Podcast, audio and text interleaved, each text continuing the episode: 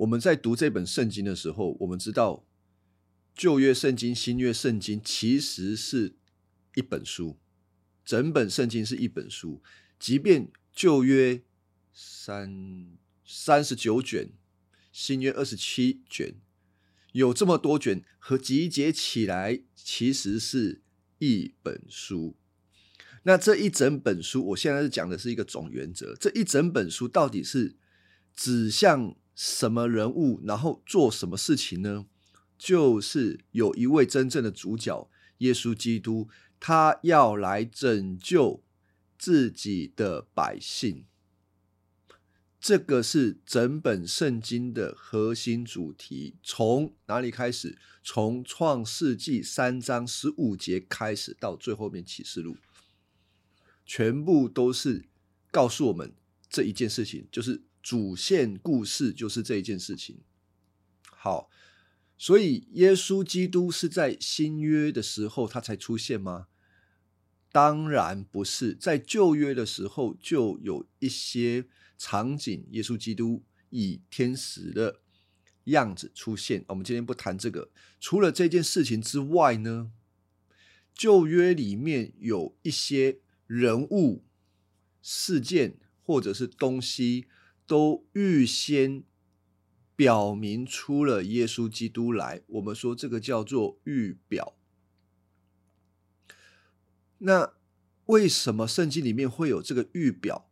它的作用是什么呢？它的作用就是预备旧约的百姓，呃，应该是说预备上帝的百姓看见旧约的这个预表，就能够帮助他们。明确的看到耶稣基督就是那一位要来到的上帝的儿子，拯救我们的。所以预表的工作，第一个是认出耶稣基督。我认为第二个很重要的，就是让我们深深刻刻的明白，神爱我们，从一开始就爱我们，而且他用。各式各样的方式来爱他的百姓，他的百姓在任何的场景当中都能够尝到神与他们的滋味，一直到新约十字架上面的时候，这就是一个高峰，让我们看到原来上帝的爱到达了这个程度。第三个，我认为最重要的是，在旧约里面所有的预表那些象征。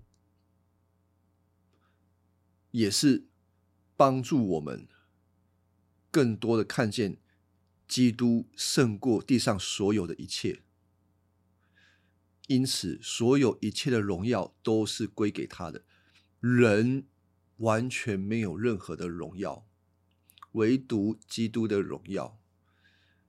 但是我们也感谢神，因为神的工作，他的救赎，他让我们参与在这个。过程当中，然而这个参与并不是说我们有什么功劳，而是感谢神，他竟然让我们参与在他的工作里面，好叫我们明白他的心意。这个稍微解释一下好了，不然不太容易理解。我们有的时候会理解成上帝的工作好像。神一半，人一半。上帝很需要人的参与，上帝很需要人的帮忙。其实上帝根本不需要人的帮忙，只不过他乐意人进来参与，好让我们体会他的心肠。我以前就举一个例子哦，不是因为我们看圣经很多事情，上帝都叫人去做，就像啊，我就以前哦，这个跟我们那个子女。煮菜，人家煮菜啊，你知道煮菜的时候，一个人煮菜方便还是很多人煮菜方便？其实有煮菜的人都知道自己煮菜比较方便啊。你如果两个人、三个人一起煮菜，哦，很麻烦。可是有一次哈，我就煮菜，我叫我们那个子女来帮忙，我们要腌那个小黄瓜。我说这个东西要拍一拍，那你们拿这个塑胶袋拿去用盐啊撒一撒，要脱水啊，就是弄一弄脱水，然后现在要放什么要放什么，然后我们煮菜也切菜、整理菜，干什么干什么，好弄弄弄弄好了一桌菜，为什么要那么累？你知道我自己做很快，做叫小孩一起做，还要跟他讲。还要看他到底行不行，还怕有意外，为什么要那么累？目的是让小孩子参与在这个过程当中，小孩子跟大人会有一个更亲密的关系。上帝其实让人进来参与也是如此，当我们参与的时候，就更明白神的心意。好，我刚刚讲这个预表的事情，有点讲远了。那预表到底是怎么一回事呢？我们如何看待这个预表呢？我们就从路德记当中来看这件事情。其实，在每一章当中都有它的预表。预表是一个有弹性的，它并不是一种很一种好像很硬邦邦的，而是你要从经文当中解读出。关于耶稣基督的事情，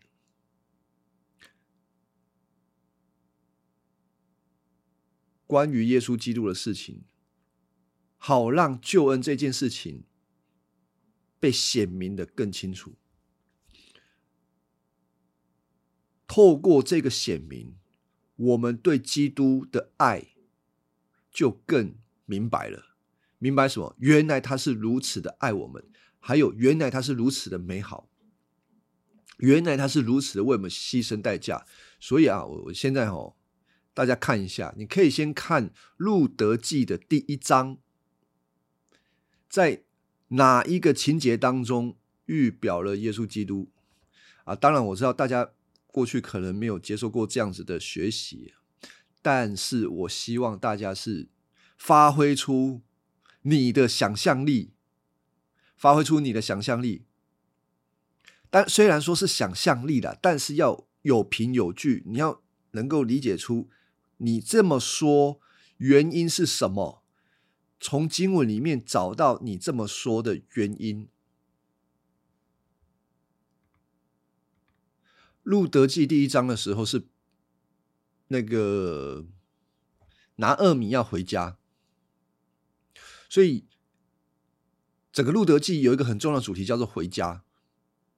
拿二米要如何回家呢？其实他一个老太婆要回家是有点困难的。你可以想，他要从金山到屏东，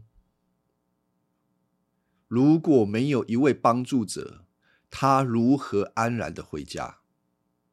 所以回家这个主题就显明了。那今天在整本圣经里面有哪一位角色是要真正的帮我们回到天上的那一个家呢？耶稣基督。所以路德这位帮助者的角色，在第一章中就显明出他所预表的基督的一个工作。他是一个帮助者，而且他是一位牺牲者。路德。如何看出他要帮助拿二米的牺牲呢？从第一章第十六节那边就会让我们看到他对拿二米的心肠。他说：“不要叫我离开，让我跟你一起去吧。你到哪里，我就到哪里；你住哪里，我就住哪里。”你的民族就是我的民族，你的上帝就是我的上帝。你死在那里，我也要死在那里，葬在那里。除了死，任何事都不能使我们分离。要是我被约，愿上主重重的惩罚我。我如果如果你们从耶稣的角度来读这段经文。你们可以想象得到，基督是怎么样的，用什么样的心肠带我们回家。他知道我们是一群回不了家的孩子，是迷路的孩子，然而他自己离开天上的家，来到这个地上，他要把我们带回去。我们到哪里，他就到哪里。如果我们的罪使我们死在这个地上，那他也要为了我们的缘故一起死在这里。事实上，基督是更好的路德，他没有让我们真正死在这个地上，反而透过他自己替我们代死，以至于也透过基督的复活，使我们能够回到那天上的家，而他必定成就这件事情。这是基督与他百姓的恩典之约，所以第一章我们就能够看到，从路德的身上看到了一个更美的路德，就是耶稣基督。那路德记的第二章呢，我们也谈到了那一位坡阿斯，坡阿斯，他用一个更好的。超越律法的态度来对待路德，那我们也使用罗马书的三章二十一节谈到，基督是用律法以外的恩典来爱，来对待路德，所以耶稣也是更好的普阿斯。那这一段我们之前谈过很多次，我就不再讲一些细节了。在第二、第三章，我们都看见普阿斯所代表的角色。好，那到了第四章呢？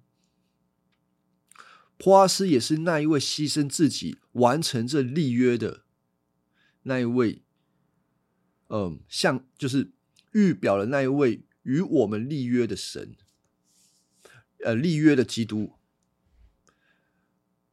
到了第四章的最后，我想要谈一下的是拿厄米。拿厄米在第一章开始到现在，我们对他有许许多多的讨论。呃，之前若涵说，哦，他是一个很老成的人，啊，大概是这么说，很很老练的人。啊，那用我自己的话来讲，就是他是一个很。也是差不多啦，就是很有经验的人，他很知道要怎么样子得到自己的想要，他的目的，他很有办法。可是他并不快乐。拿二米是一个什么样子的人呢？他是一个啊，我我我这个稍微讲一下台语好了，她是一个很强咖。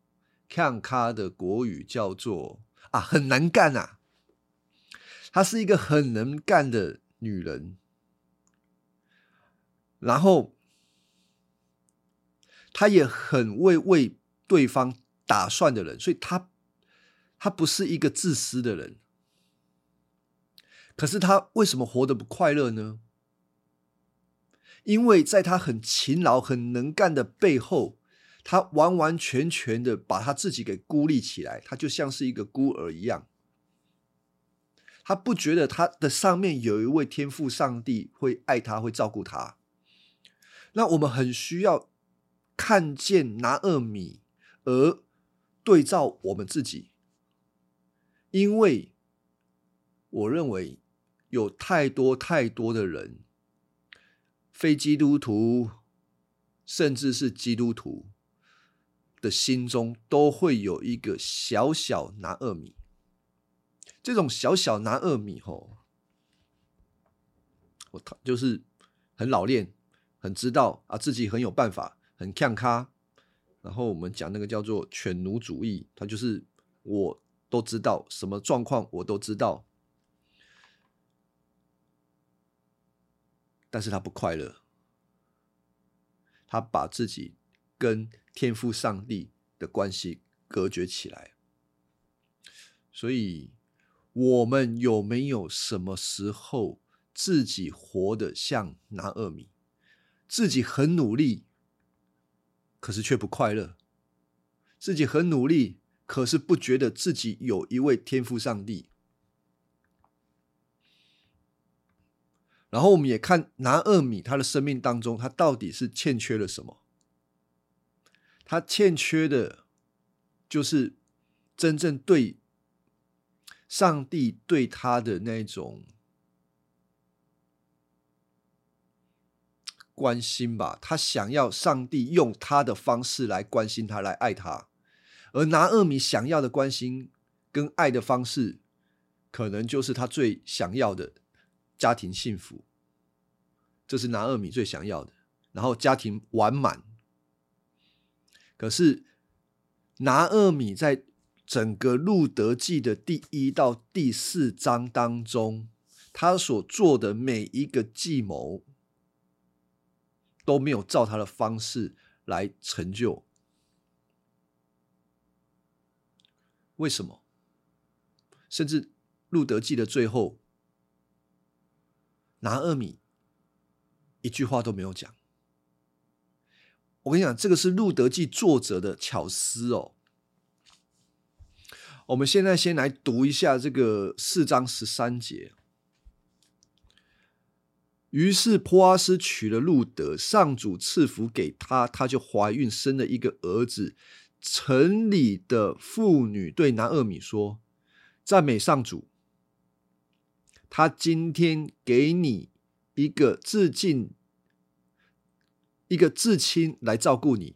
愿这孩子在以色列中有声望。你的媳妇爱你，他为你所做的比七个儿子做的还多。现在他给你生了一个孙子，这个孙子带给你新的活力，使你安享晚年。这一段祝福的话表示了什么呢？说到拿尔米，你最担心的事情不在了，你的压力现在消除了。拿尔米有什么压力？经济压力嘛。但是波阿斯帮他处理了。还有一个压力就是，他们这一家人，拿尔米的先生以利米勒这一家人没有后代。以利米勒的名字会在以色列家中被消除掉，这也是一个压力。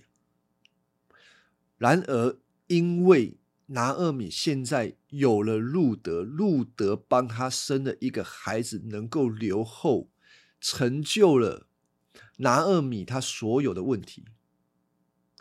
那我希望大家想一件事情：故事的最后，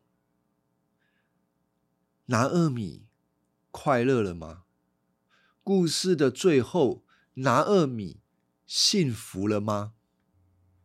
我我再讲一次哦，拿二米从来没有祈求说要有孩子。从第一章的时候已经看出来这件事情，就是他不可能再生小孩了。他对他们家能够留后已经是绝望了，而他手能够做的一件好事情就是。让他两个儿媳妇找到归属，找到幸福啊就好了。他自己算了吧。他的心态是这样子。然后呢，从第二章、第三章，你看南二米所做的事情，是为了路德个人的幸福着想，他没有把自己算在里面，他根本没有祈求他要一个孩子。而故事的最后是。他借着路德得了一个孩子，得了别人对他的祝福。为什么神要这样子对待拿二米，给拿二米一个他从来没有开口求过的，给他一个就是他从来没有奢望的东西，然后不给他那一些他所想祈求的？啊，讲的很复杂，应该不会啦。就是他开口要的东西，上帝都不给他。上帝给了他一个他觉得他已经绝望的东西了。而故事的最后，给了我们一个画面：拿二米没讲话，给了我们一个画面，就是拿二米抱着路德所生的孩子，成为他的儿子。所以，我们就要很深很深的想，里面有一个极大上帝的做事方式跟人。在思考上面，绝大的不同。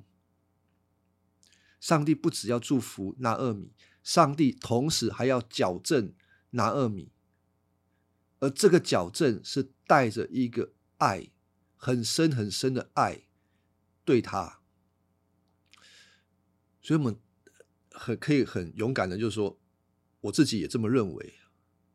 拿厄米接受这个孩子为他的儿子的时候，他知道上帝爱他，他知道上帝明白他真正内心最底最底所需要的东西，也是他原本已经放弃了的东西。所以，我们借着上帝对拿厄米的工作，我们也要换位思考。有没有可能，我们的生命当中常常的像拿厄米，我们祈求了一堆东西，上帝不给我，其实那些东西对我们生命一点益处都没有。而上帝真正要给我们的东西的时候，我们可能看半天，我们不知道它有什么价值。就像是上帝赐给我们最好的礼物是他的儿子耶稣基督，然后基督徒也有可能。把基督放在这这个手上，然后看半天，他给我耶稣基督，这东西有比得上世界上面的名利、金钱，所有的一切更好吗？他有比起给我更好的才干能力、获财的能力、解除问题的能力更好吗？我跟大家讲，绝对更好。上帝的儿子耶稣胜过这宇宙的总和，他一定更好。有一些人，不论是非基督徒、基督徒，有的时候在这个地方打转，你会怀疑这个问题，那你就要感谢神说：“哦，我对耶稣基督有多好，还不够认识。”我要再认识他，我要知道他到底有多好。所以，我们看《路德记》的最后面，上帝的工作就是这样，他赐给了我们他的儿子，就是耶稣。那我们应当要醒察。我们的心为什么我们会觉得上帝的儿子没有比我们嘴巴所想要的那些东西来的更有价值？我们要回转，就是悔改。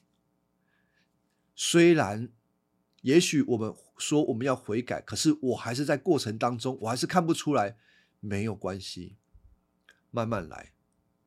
当有一天你看到耶稣的价值的时候，你会就像福音书里面所说的。它太宝贵了，以至于你愿意变卖你所有一切的家产来换它。当然，财产怎么换也不可能换得了这个耶稣啊。好，那拿尔米怎么接受呢？这个和合本就说：“吼，拿尔米把孩子抱在怀中，做他的养母。”他接受了这个孩子，然后邻舍的妇人说：“拿厄米得了孩子，就给儿子这孩子取了名字叫俄贝德。”啊，当然从这个经文当中，我也不太能够确定取名字的人是谁，可能是这个邻舍的妇人，也有可能是拿厄米。在现代中文译本就直接告诉我们，那个是，呃，他的邻舍的妇人给他取，但是这个好像有点奇怪，我就不是很明白啊。和合本也是比较模糊，但是从句子上面来看，就像是在讲是他的邻舍给他取的。那如果我们多看一个版本新译本，邻近的妇女要给他起名字，说拿二米生了孩子，就给他起名俄贝德。所以从这三个版本，显然这个译者都认为取名字的是这个拿二米的邻舍。但是不管取名字的是谁啊，这个孩子是受祝福的。那另外一个也是拿厄米已经抱着这个孩子，他接受了这一个礼物，从路德的身上接受了这个礼物。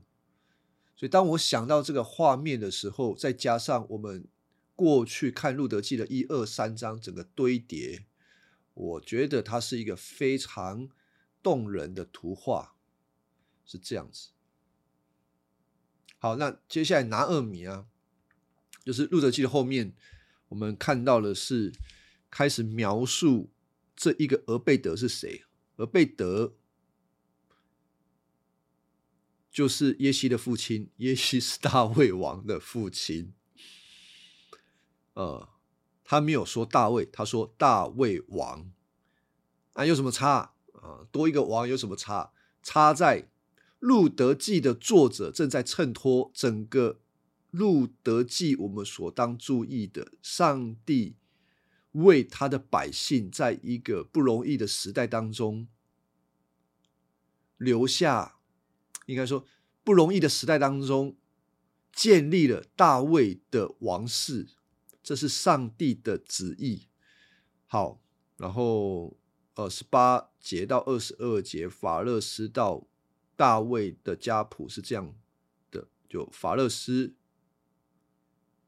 希斯伦、兰、亚米拿达、拿顺、萨门、坡阿斯、俄贝德、耶西、大卫啊，又把这个家谱讲了一次。好，这就是整个路德记